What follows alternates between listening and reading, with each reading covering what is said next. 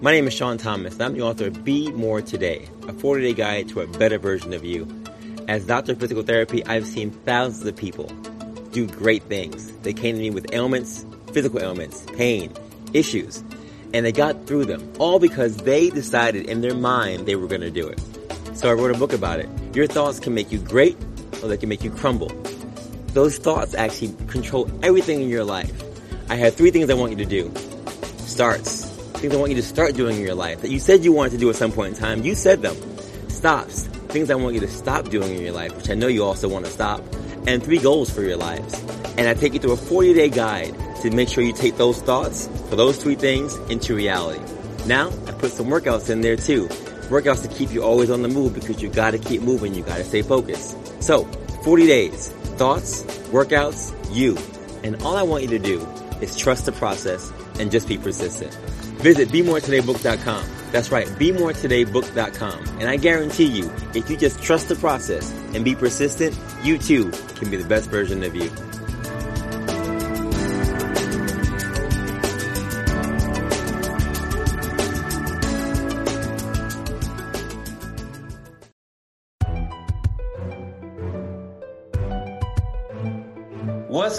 Folks? It's your boy again, Dr. Sean Thomas, back in the building, episode 72 of the Be More Today show. We are back, we are back, we are back in the building. And, folks, it's just great that we are still doing this thing.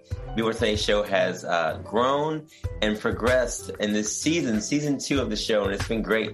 Uh, we're bringing on great people who are just talking about amazing things. Again, ordinary people, extraordinary things. And as we continue to mold this podcast more towards health, um, it's been awesome bringing on some superstar uh, uh, presenters just talking about their crafts, talking about the things they've been doing, and how they're using health and fitness to enhance everyone's lives. As you guys may or may not know, Be More Today show is heard in 39 countries and we're trending, trending, trending everywhere. So please, if you have not done so already, go on our, our pages. Be More Today is on Instagram, it's on Facebook.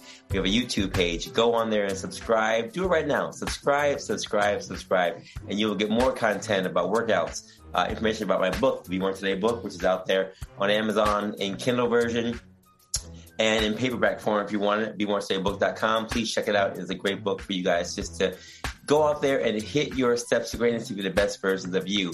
That's our main platform. What we've been doing and pushing since day one. So we appreciate all your love and support. And if you do want to show us some more love, you can go on our page and subscribe to the page and support our page as well.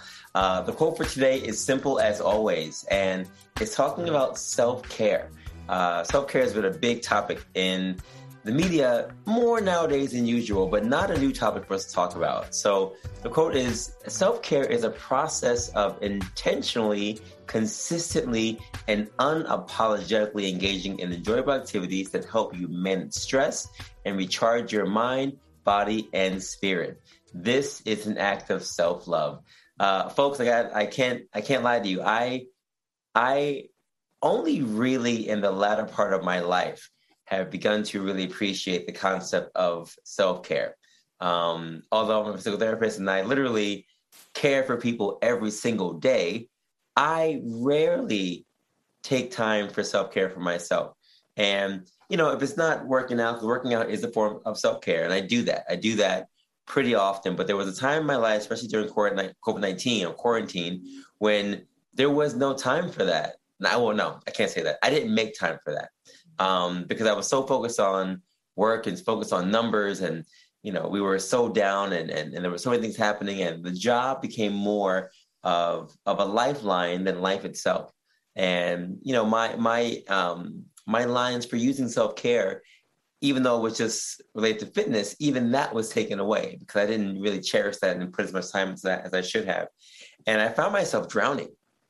I found myself not really liking my job, you know, being kind of angry and mean uh, at home. And I just found myself kind of like just floating in the wind, not really appreciating all the things that I had done to care for myself before uh, COVID 19 hit. So, you know, as we're now coming out of this and getting back to a sense of normalcy, I've taken my my self care up a notch and gotten back into my working out and doing those kind of things and recognizing that my five o'clock morning runs are really self care for me. I like running in the morning when it's quiet, when no one's out there. It's my thing.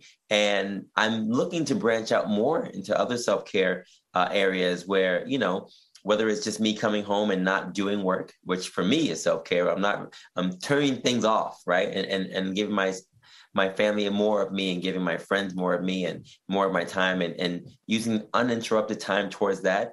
But finding other ways to really use self care, like vacationing, like getting massages, like carving out time just to get back into these books and back into reading and just finding ways to literally give yourself the care that you need um, it's something that we all can do and i challenge you if you're someone like me who's been always on the move and always on the go and not really giving yourself the self-care that you need or or that you know you deserve um, make time right? Don't just say there's no time. There's always time. We make time for everything else. Make time this week to make self-care uh, an, an important thing for you.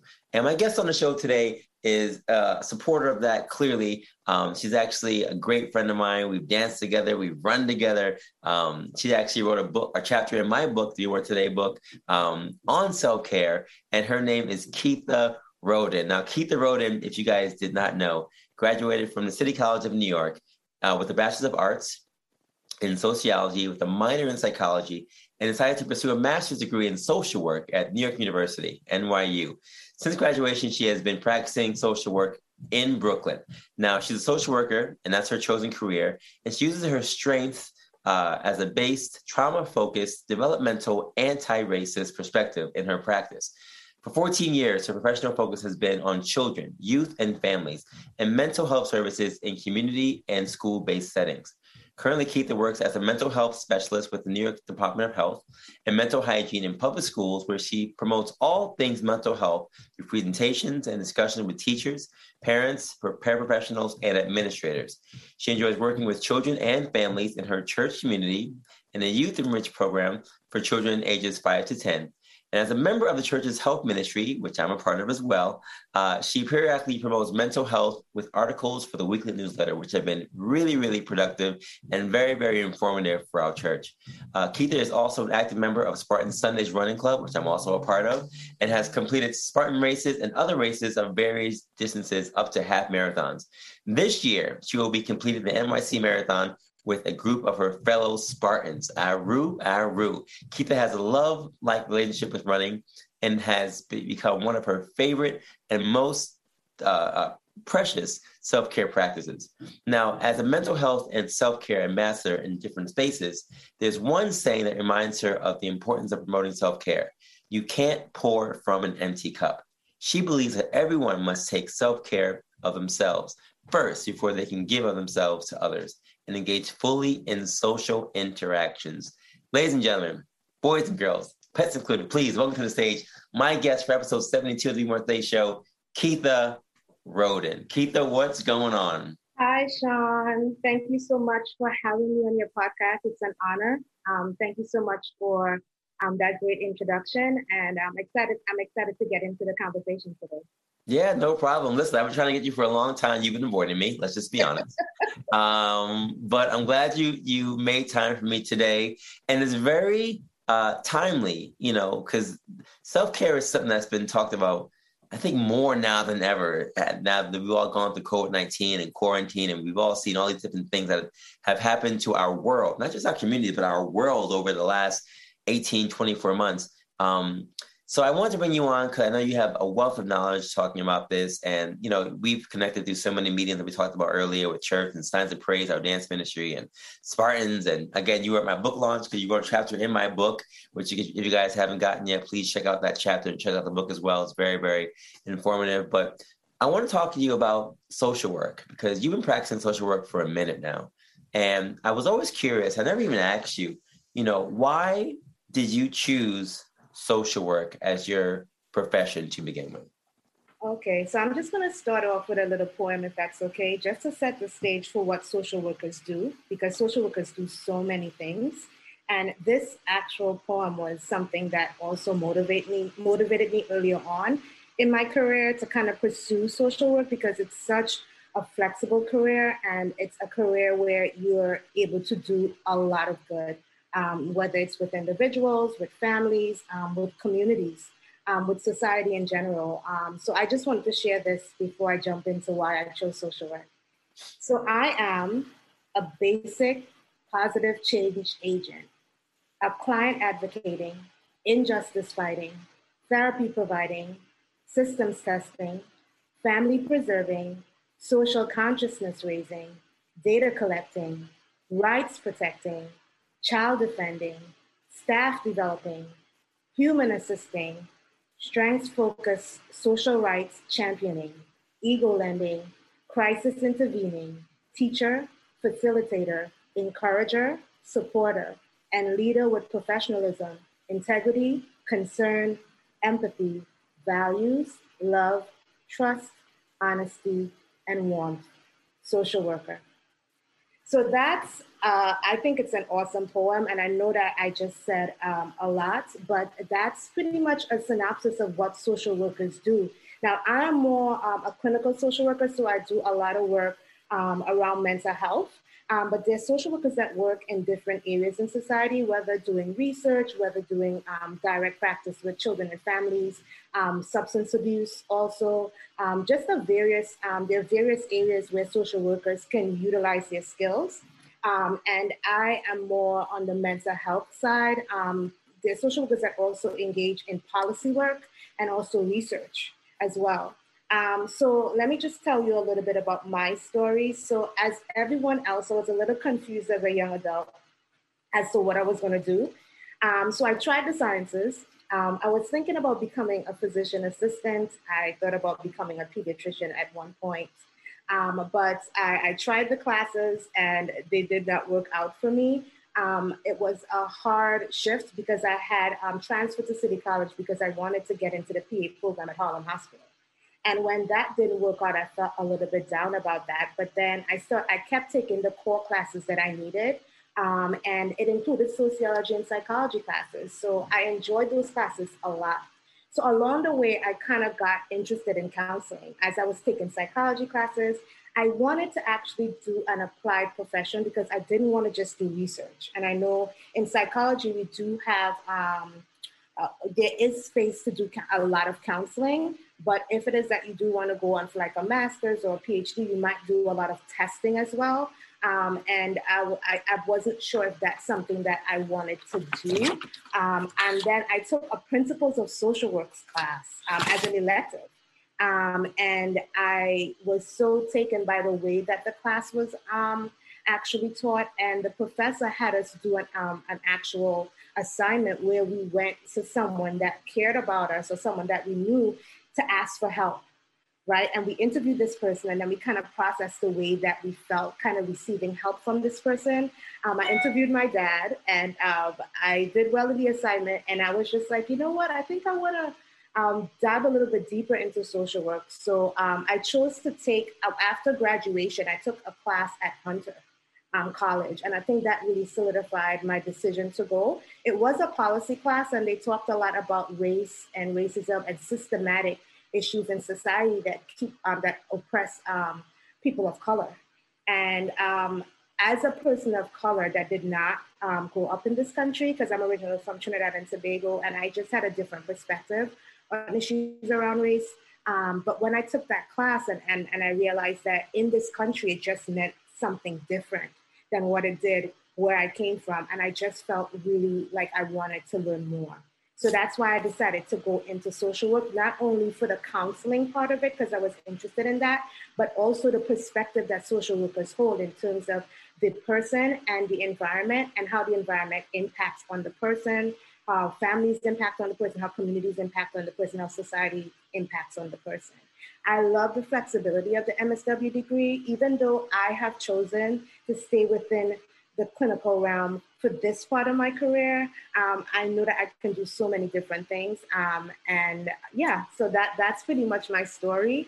Um, I did have to make a couple of shifts. Um, I used to work at an outpatient mental health clinic. Now I work in schools promoting mental health as a mental health ambassador. So I've done social work on two different levels, and I'm still pushing forward with social work. Yeah, that's great. Um, you know, my dad's a social worker. I, I, have a number of friends who are social workers. My first job was working at Mount Sinai Hospital, and I was working with social workers. And um, it's just funny that you know, I, and not knowing too much about it before, but recognizing how integral social work really has become for our society. Whether you're getting physical therapy or whether you're, you know, a school age kid, and, you know, going to classes, social workers are there and they're advocating and they're they're looking for people to get all kinds of resources and anything that they need just to make sure they can get through their whatever their day at school their day at the hospital whatever safely and you know in, in a good manner. So i really appreciate it and i respect you guys you know with the utmost respect because it's really a part of the healthcare system that i don't think gets as much credit or as much support as as it should.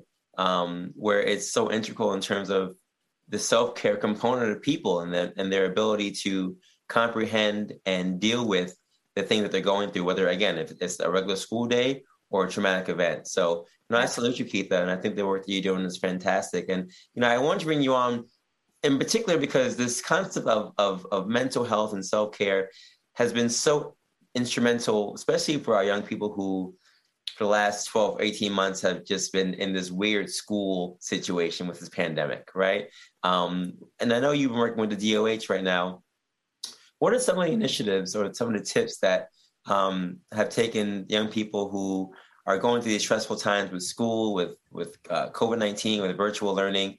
Um, what are some of the things that you've seen, or some of the tips that you've given to some of your students, and how to deal with the upcoming school year and how to deal with the the way that school has been uh, consistently changing every single day.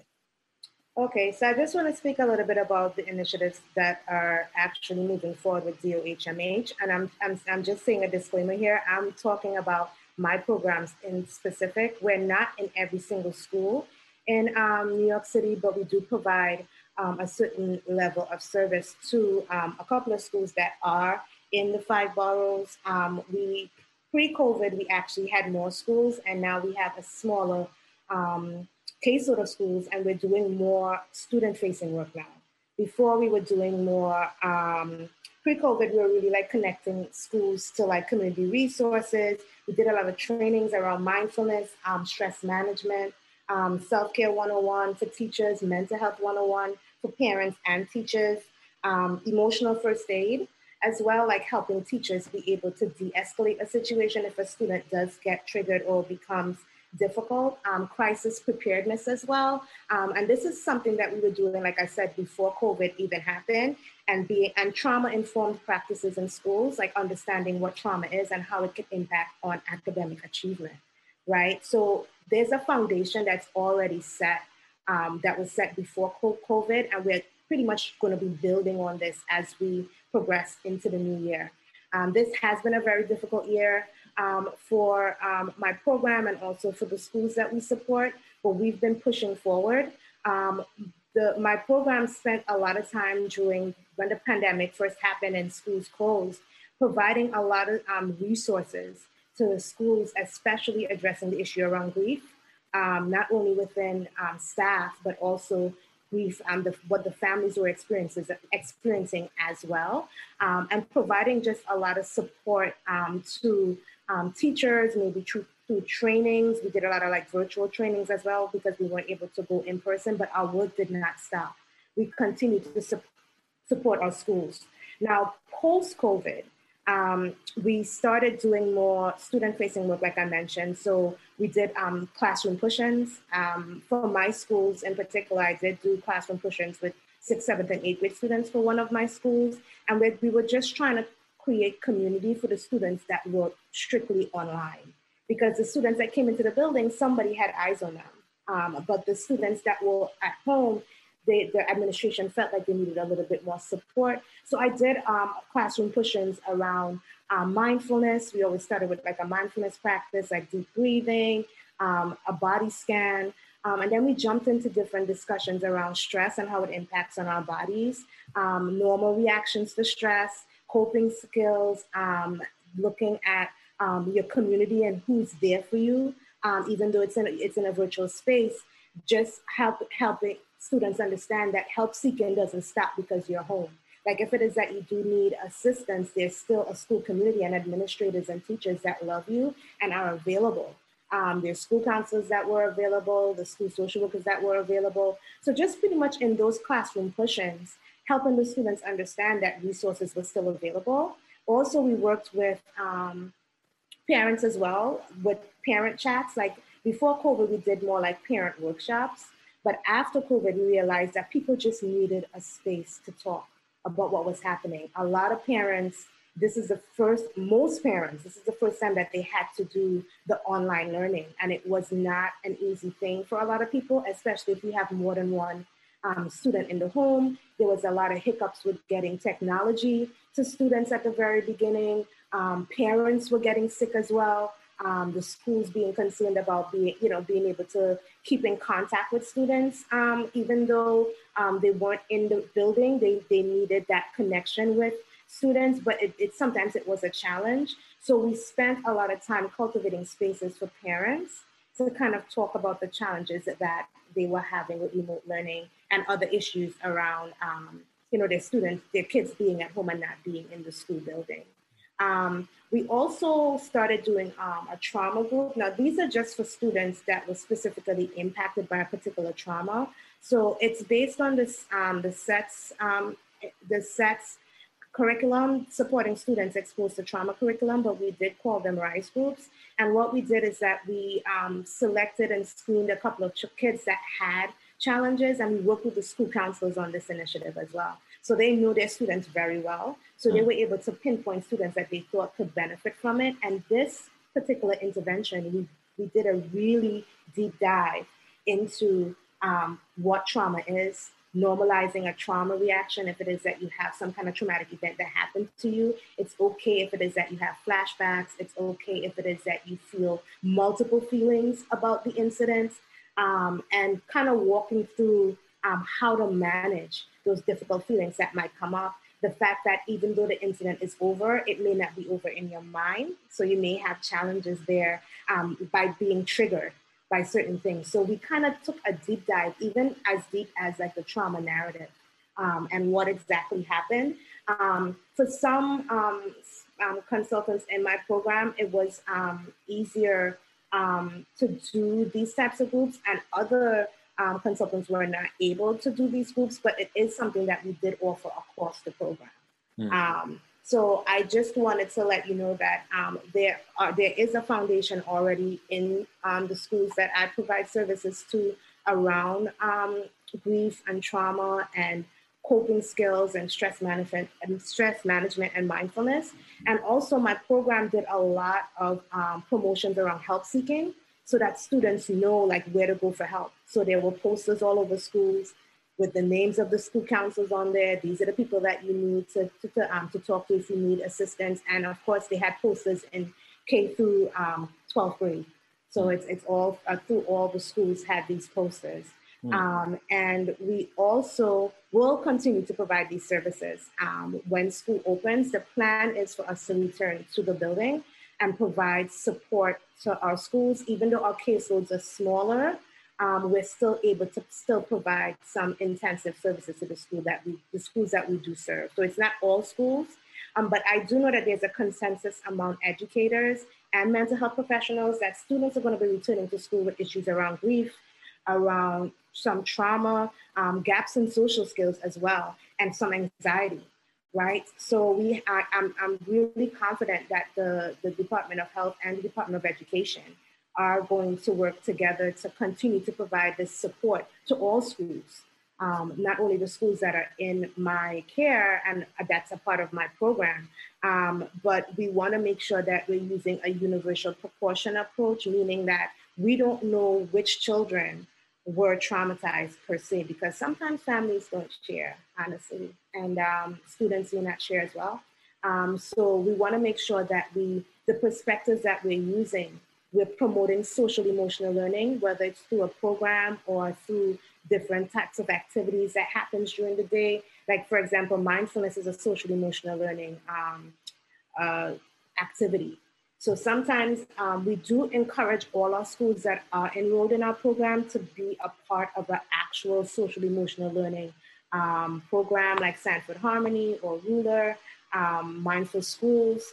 Um, but there are some schools that prefer to integrate it into their curriculum by using different activities, but it's the consistency that counts, right? So it's really important that it's a part of the school community, like the students expect it every day right? Just like they expect math every day, they expect that we're going to do some level of mindfulness every day. And that's kind of like the culture that we wanted to kind of cultivate within the schools and reminding the schools that it's important that it's integrated in the curriculum. So it's not just something that you do at the end of the day, but maybe maybe you do it multiple times a day, right?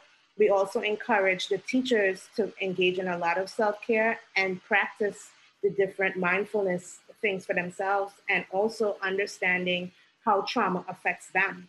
Because as educators, sometimes we're so focused on working on dealing with what's going on with our students that we forget that we're human too, right? And we need to pay attention to what our triggers are.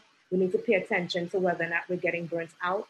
We have to pay attention to, to know when we need to ask for help, um, whether it's something that's a personal thing or whether it's a professional thing. We just have to we were just helping our schools get into the mind frame that it's not just focusing on the students, they're important, but also the administrators and the teachers are important as well, that they're doing well so that they'll be able to help the students.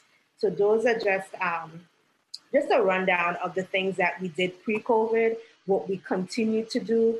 Um, my program was also a part of the Summer Rising program. Um, some, some schools were open this summer um, for a couple of weeks, and we were in there. I was in my schools that I was assigned to, doing classroom push-ins, um, working and collaborating with school counselors, working and collaborating with after-school programs as well, and that was new. We usually work with school staff only, but this time we actually went with us, uh, community-based organization partners, and that was something that was new and it was great.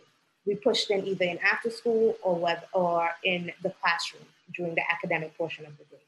So um, yeah, so we did a lot, um, and it was um, a challenge. But the fact that we collaborated and the Office of School Health was not doing it on our own, that the schools really stepped up um, and did their part in you know in supporting our program and also supporting the students as well. That's huge. That's huge. You know, you mentioned so many things there, and you know, the term mindfulness is something I wrote in my book also, and I had never really experienced it until I'll say for my board exam and someone recommended, oh, why don't you try mindfulness and see what's going on? And, you know, learning about it and just seeing the, the benefits to it, you know, I, I, I found myself really appreciating uh, that, that sense of calm and that sense of quiet that you can really apply when you need it. And I thought about myself in terms of physical therapy and, you know, you know, as therapists and as any, any profession, you get into your thing and you take care of yourself, right? Or you take care of others, but you really take care of yourself um, I don't see a physical therapist myself. I take care of myself because I, I, can. And I'm always curious if social workers, what they do, right? Because you you spend so much time taking care of others. What do social workers do when it comes to their own self care? Like, who does a social worker go to when they need that outlet to to deal with what they're going through? And when the text that they're, they're sharing with others, when they can't always use those for themselves, what do they do? What are some of the techniques that you guys use just to make sure your own mental health is intact? Okay, so this can be a challenge. I'm going to be totally honest with you. Even though you have the information, it's one thing to have the information and it's one thing to implement it, right? So I think that um, we all have to come from a place of, uh, from a perspective that we're all human, right? So even though we're humans that engage in very meaningful work, we're still human. So social workers pretty much have to find out, you know, do an inventory for themselves to see what works. For some social workers, they actually engage in therapy, right? Um, that's to me, that's good clinical practice, especially if you're doing clinical work. Um, I've engaged in therapy. Um, I continue to engage in therapy because I do um, work that impact on my emotions and it can impact on my functioning if it is that I don't take time to unpack right? So I do, I engage in therapy personally. Other social workers may not, depending on the work that you do, and other social workers absolutely do go to therapy as well. Um, knowing when to take a break, because sometimes in clinical work, I remember working at the outpatient mental health clinic where the we saw clients back to back, and it was specifically because we saw kids after school.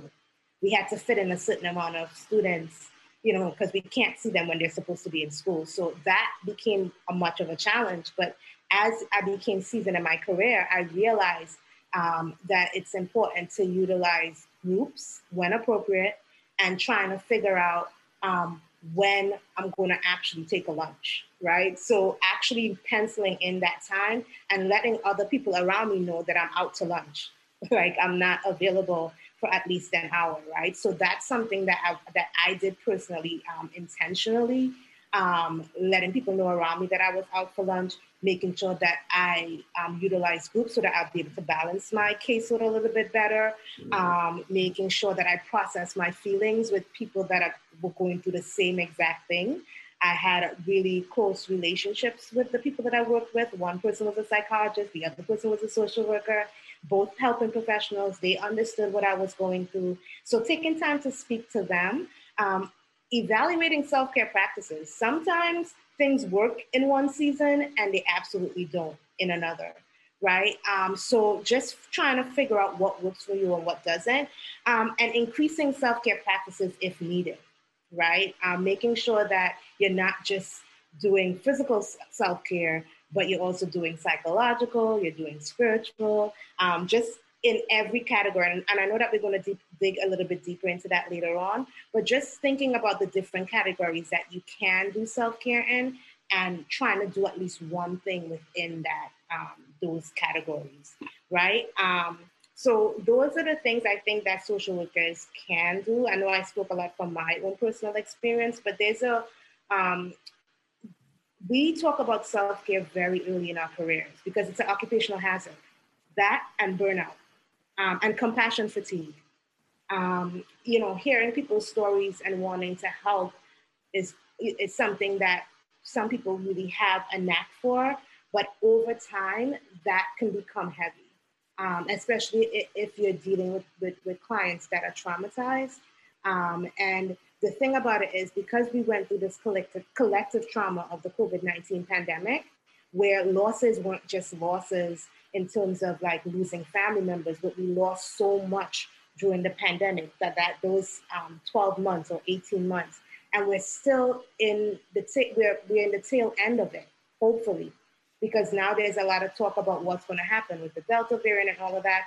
So now we're working with clients that that everyone has experienced some level of trauma at this point, right? Um, some people react differently. Some people had more trauma than others. Um, so we just have to be mindful that going in and working with clients, social workers have to be very intentional about their self care because everyone that they encounter, there's a likelihood that they would have some kind of traumatic experience. When I first got trained, um, when they talked a lot about self care and, and engaging in that, they were talking specifically, and this is just my understanding of it, if it is that you do work with clients that have serious traumatic experiences, um, like sexual assault um, survivors, um, people who maybe went through some difficulty in terms of like um, a physical altercation that they had, like real serious, serious, serious trauma that you yourself need to make sure that you're taking care of yourself. But now, as I've grown in my career, I'm realizing that everybody at some point in their life must have had some level of trauma. And sometimes when you're in therapy with clients, it might be triggered, right? You're talking to them about something that happened when they were like a young person. And then all of a sudden they start unearthing all the stuff that they start to remember because they're triggered by it, right? And we have to be in a place where we're able to hold space for them but if it is that we're not okay, then you can't hold space. So if, if it is that you don't know your triggers, you might even be triggered by the conversation, right? So just being mindful of doing a lot of self-evaluating work when it comes to what works and what doesn't work for you in terms of self-care. Um, but yes, we can't, everyone, I think that everyone should actually be working from a trauma informed perspective right now um, because of the collective trauma that we've experienced as a, a world not even a country, um, a world. Yeah, I mean, it's it's funny. You, you mentioned compassion fatigue, and I never even thought about that being a thing, but I, I, I do recognize that that could definitely be a thing And um, you know, I, I, think a lot of healthcare professionals are in that same boat where they, yes, they're compassionate towards their patients or their clientele. But after a while, you're just like, all right, I, you know, there's some days where I'm treating patients, I'm like, okay, well, what hurts now? What? like, okay, well, I don't know. I don't know. Maybe it'll go away tomorrow. Let's see how tomorrow goes. And you just get, you kind of get jaded in terms of, of the compassion you're showing towards certain people. And especially if you're seeing volumes of people if you're just seeing you know uh, people day to day day without having a chance for yourself to reset. So that compassion fatigue is real. I can definitely see that being being a thing. And i think that what you shared is is poignant because yes as healthcare professionals we all need to make sure we take care of ourselves. Like you said in your quote earlier you can't really pour into somebody else if your cup is empty you got to have a full cup for yourself before you can help anybody else. So those are all great tips. I, I do want to, we're talking about it now, let's just talk about it. You know, you wrote a chapter in my book, um, which I truly appreciate so greatly um, about self-care. And you put a lot of nuggets in there. And I want you to share with the listeners what some of those things were in case they haven't gotten a chance to read the book, because I think those tips are very, very um, imperative at this time for us to take care of ourselves mentally and when it comes to self care. So, do you mind sharing some of those self care tips you shared in the book with the listeners right now? No, absolutely. I'm, I'm, I'm open to sharing. Um, I just wanted to share the categories of self care first. And I also want to say a disclaimer that if you do do re- research around self care, there might, the, the categories may um, sound a little bit different, but I was actually um, sharing the categories um, from a, a, assessment, a self-care assessment tool that I use in my practice, and I felt that it was really helpful to break down the different categories in this way. But if you do do, you can do your own research as well and to figure out the different categories. But I just want to share the categories first before I share the tips. So the first category, of course, is physical self-care. And we all know this one. It's um, when we focus on the physical activities or the activities to replenish our bodies right? To make sure that our bodies are nice and healthy. So getting enough sleep, drinking enough water, exercise, um, just taking care of your body physically. Physically. So psychological self-care are those activities that help us to be aware of our thoughts. Our thoughts, feelings, and behaviors are closely related. So we have to make time to check in with ourselves around what we're thinking about and how it's impacting our behavior. Okay. So making time for self reflection, um, looking into your feelings or attitudes about certain things. Journaling is a great way actually to um, engage in psychological um, self care. Um, professional self care. Um, I talked about um, it a little bit before when I was talking about the things that I did when I worked in an outpatient mental health clinic. clinic. So it's those professional activities that you do within the workplace to make sure that you continue to feel happy about the job that you're doing and you don't get burnt out, right? So setting boundaries with coworkers and with um, with bosses as well around what you can and can't do. Um, I know that during the pandemic that was a big challenge for people because working from home was a little bit different. Um, so that might have been a little bit challenging for some people to kind of like turn off the work and like turn on the family stuff. So um, setting boundaries around when you're going to take lunch, um, making sure that you're able to take a break during the day. No one should work through the day without taking a break, at least for lunch, at least 30 minutes to an hour, right? Even if you break it up during the day, um, making sure that you're making choices that you're comfortable with in your career. You spend most of your time with your coworkers. If you're not happy with your career, you got to try to figure out something else um, where you can that can bring you joy and you can still engage in meaningful work. Um, emotional self-care. So this self-care category help you helps you be more aware of your emotions.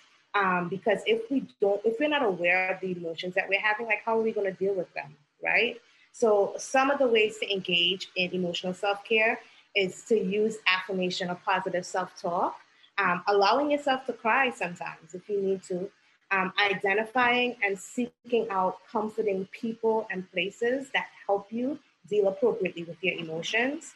Um, then we have relationship self-care, right? We're all social, be- social beings and we have to avoid toxic people, places, and things, right? Because if it is that we continue to engage in toxic spaces, we would find ourselves retreating and we're social beings. We should not be retreating and being by ourselves all the time. Even though I am an introvert, right? And some people are introverted and they tend to be, they're okay with spending a lot of time by themselves, but eventually you should be connected with some community, whether it's family or friends.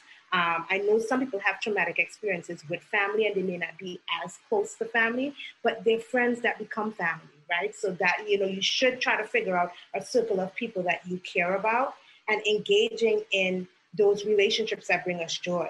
Um, also setting boundaries and implementing boundaries with family and friends as well. Sometimes you have to do that. It's not easy. Um, and spending good at times with people that you have positive relationships with, right? So that you're able to get advice from them, you'd be able to um, hear their perspective on things. You can hear, um, they can pour into you and you can pour into them. So, and the last category is spiritual self care. Now, of course, these, this is a category that's, that's specifically to the maintenance of our spiritual life. So, prayer, meditation, Bible study, listening to um, motivational YouTube videos, all these things um, and engaging, even like spiritual journaling as well as you're doing your Bible studying, right? So those are the categories um, that I talked about in the chapter of the book. And these are some of the tips that I shared, right? So I mentioned that self care is not selfish. Um, and I refer to that saying that we can't pour from an empty cup. So it's not about you being selfish, it's actually you taking care of yourself so that you can be the best person that you can be. So that it's not selfish.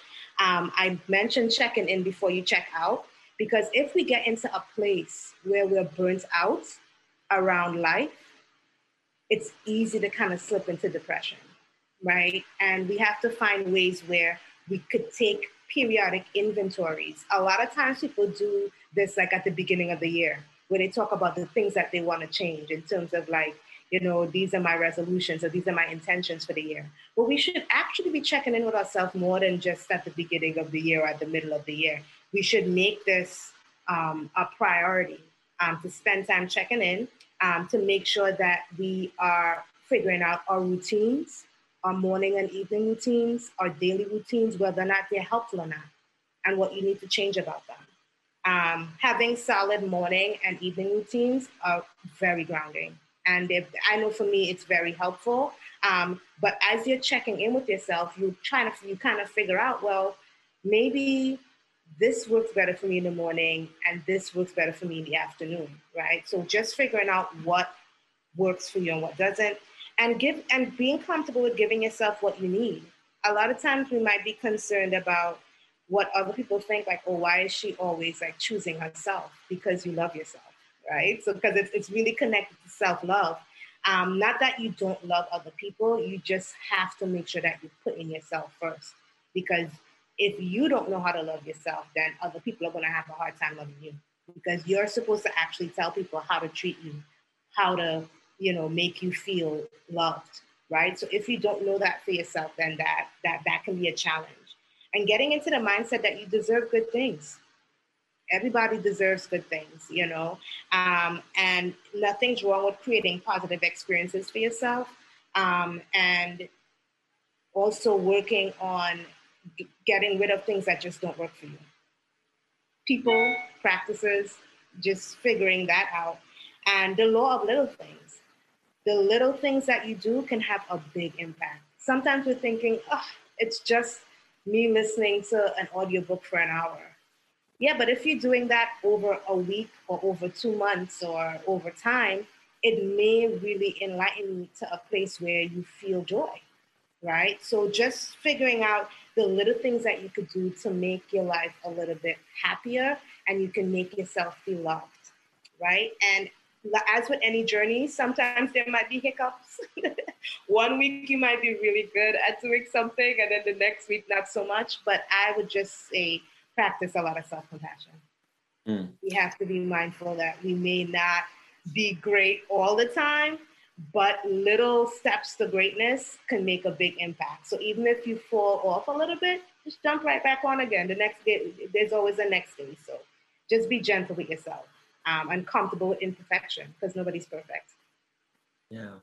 Listen, those are all nuggets, nuggets, folks. And that's why I had to write the chapter for the book because I think all those things are right in line with what Be More Today is and talks about steps to greatness, baby steps every single day, taking the little steps you need to better yourself, to improve whatever you're trying to improve, whether it's personal, physical, spiritual, mental, emotional, whatever it is. they all take steps. And I think we get sometimes lost in trying to see big picture, or I guess small picture, trying to make sure it happens today. But big picture is it takes steps, it takes progress, it takes process, and trusting the process is the hard part. So I appreciate you for sharing all those tidbits, Keitha. And you know, I know that we're running the marathon this year, you and I, and it's going to be an exciting time. The 50th anniversary of the marathon, 5 0. It didn't happen last year, it's happening this year. And you mentioned that self care for you is this running thing. Um, so now being someone who hasn't labeled themselves as, as a runner, but now using this marathon as a form of self care, how has this changed your life, made you feel different, and how does it fit into your categories of, of self care?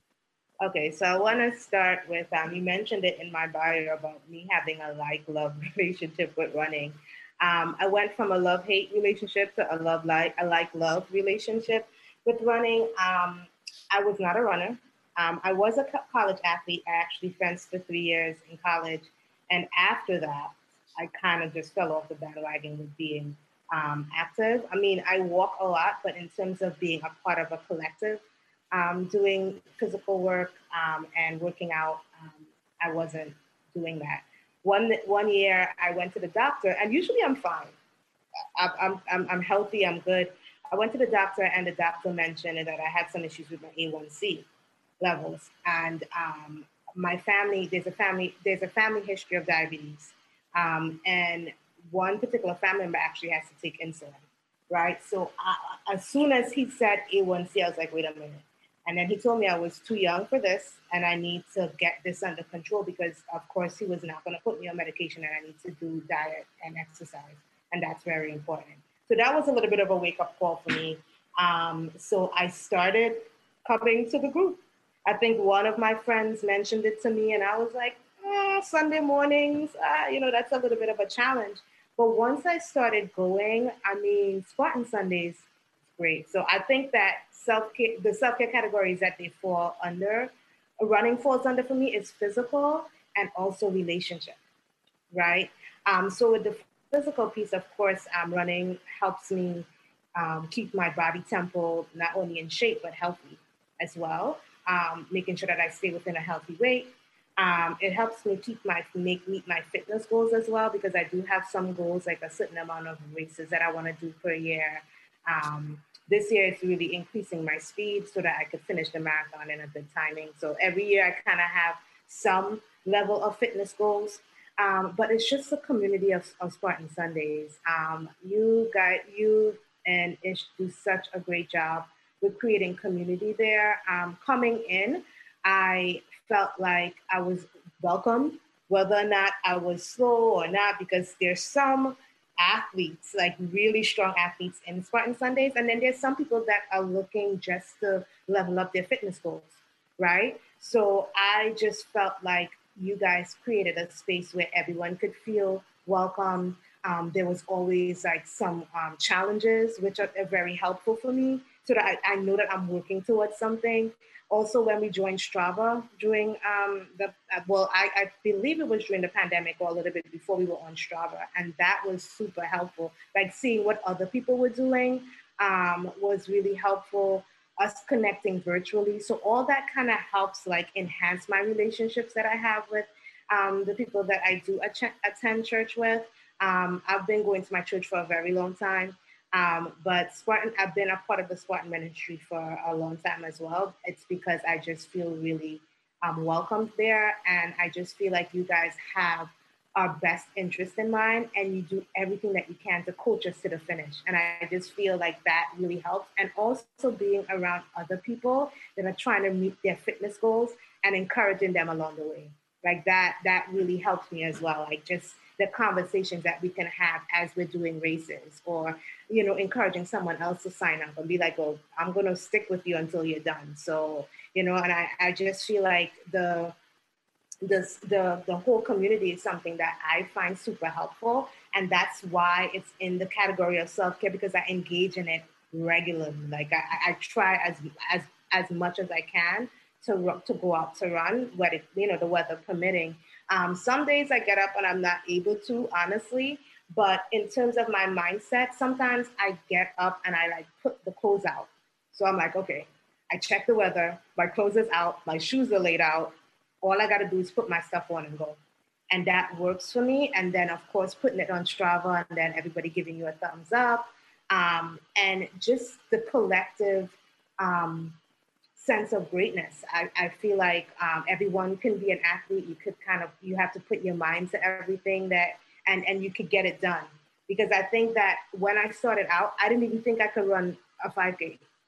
like, I was I would struggle through that. But now I run, walk, and I get it done. And I've done half marathons as well. So I'm a little bit nervous about the marathon, but I'm pressing forward.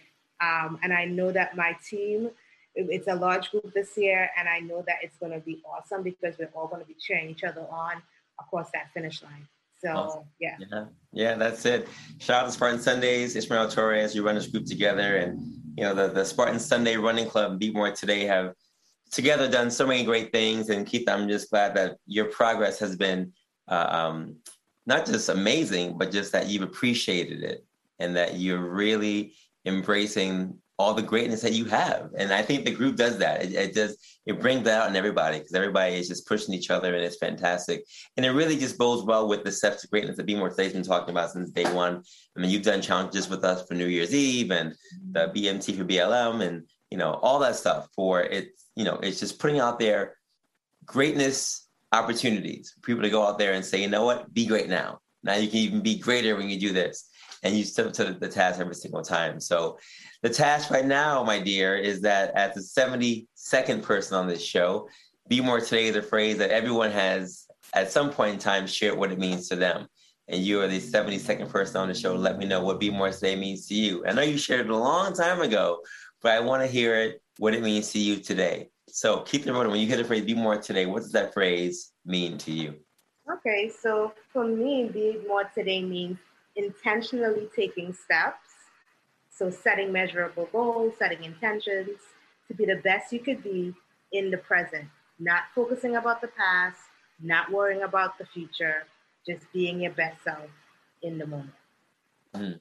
Yeah, big so. big time statement. And in the moment is right. I think, you know, being more today is, is about now, you know, and and that's where you really put the day in there because tomorrow's not promised. We've seen that with all that we've been through these last 24, 18 months. So it's really about making sure we can appreciate today. And, you know, the, the, the weird thing is, I was looking at my Facebook feed the other day and literally just going through, you know, everything has feeds. And everything I saw was like, funeral service for this person is this day, funeral service for this person is this day. And just so much death and so much this and so much that.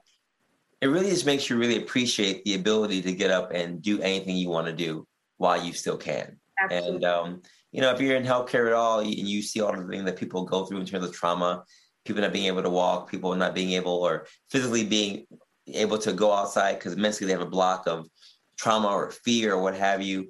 Um, there's no real excuse for us not to go out there and do these great feats or at least make these things great for our lives. Because if you have things in your right mind, right, you can breathe and eat and walk and talk and you have all your faculties right there. There's no real excuse for you not to go out there and, and do something, whether it's a 5K or writing a book or you know taking a trip or whatever the case is. You know, whatever your greatness is going to be, or whatever your self care thing is going to be. There's no real excuse unless you have something that's going on. But if you don't, let's just use this time wisely, right? Let's use our self care tips and let's go out there and, and just live life because as we've already seen from these last 24 months, life truly is not promised. Absolutely. So, absolutely. Um, Keitha, you've been great. I really appreciate all you've done. Um, where can people find you, uh, connect with you on social media or otherwise? Okay, so I actually um, I'm not. I don't have a social media presence for my professional self, only my personal self. But my one of my professional goals is to complete a doctorate in social work and then eventually going into private practice. Now that those are my two professional goals um, as of you know like today like just thinking in terms of where i want to move forward in my career. So once that happens i feel like i will build out my um, my social media presence. But for now it's just uh, personal. Um, but i did want to share um, the new york city um, well helpline number in case anyone out there needs um, confidential, confidential crisis intervention referral services for mental health and substance abuse um, and it's it's strictly for New York City, and it's the NYC Well, and it's one eight eight eight 692 9355. And you can also text well to 65173. Um, so I just wanted to provide that out there for those of us that, that do live in New York City um, and you need someone to talk to or you need to talk a little bit about like referral services um, for a family member or for yourself, you can definitely call and um, they would help you. it's 200 plus languages that's on this this line, so you can call and request a language, and there would be an interpreter that would reach out to you to provide that level of referral. Um, or even if you just want to talk to someone about something that you're going through, they're available. Wow, that's great, Keith. I'm going to definitely add that to the show notes so people have the contact information as well, and they can uh, call whenever they feel the uh, the need to and the want to. I thank you so much for sharing that, and thank you so much for being on the show today. It's been great having you, and uh, I look forward to us crossing the finish line together for the marathon in November. Yes, and thank you so much, Sean, for having me. I really appreciate it. No problem. And folks, don't forget anything she said. Again, that quote from today: "Self care is a practice." Of intentionally, consistently, and unapologetically engaging in enjoyable activities that help you manage stress and recharge your mind, body, and spirit. This is an act of self love. Let's love ourselves. Let's not get caught up in the, the mundane experience of work, work, work, work, work, because that is something that can really drain us. Find the time, make the time to go out there and make yourself a priority. Um, again, like she said, you cannot pour from an empty cup. Let's go out there. Uh, whether you're on the front line and you're giving uh, empathy, empathy fatigue is your thing right now, and you're giving so much of yourself, or you just know that you need a break. Whether it's taking a vacation or taking a day off, putting the phone down, putting it on silent, turning the TV off, whatever you have to do, let's make sure we use this time wisely to take care of ourselves, so that we don't see ourselves in that feed. Um, and then, you know, until the time is right.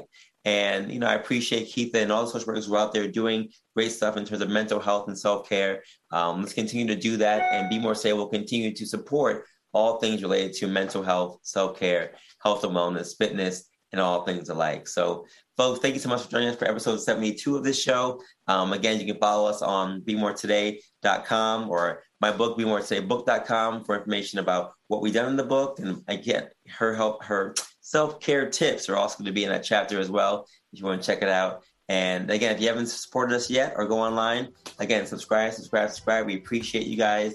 Appreciate all you've done. And just continue to go out there, like I always say, be great. We're all ordinary people doing extraordinary things. So never take yourself for granted. Uh, appreciate the life that we have. And as I always say, have a good day, have a good night, have a great life, and continue to take your steps to greatness to be the best version of you. We'll see you next week. Peace.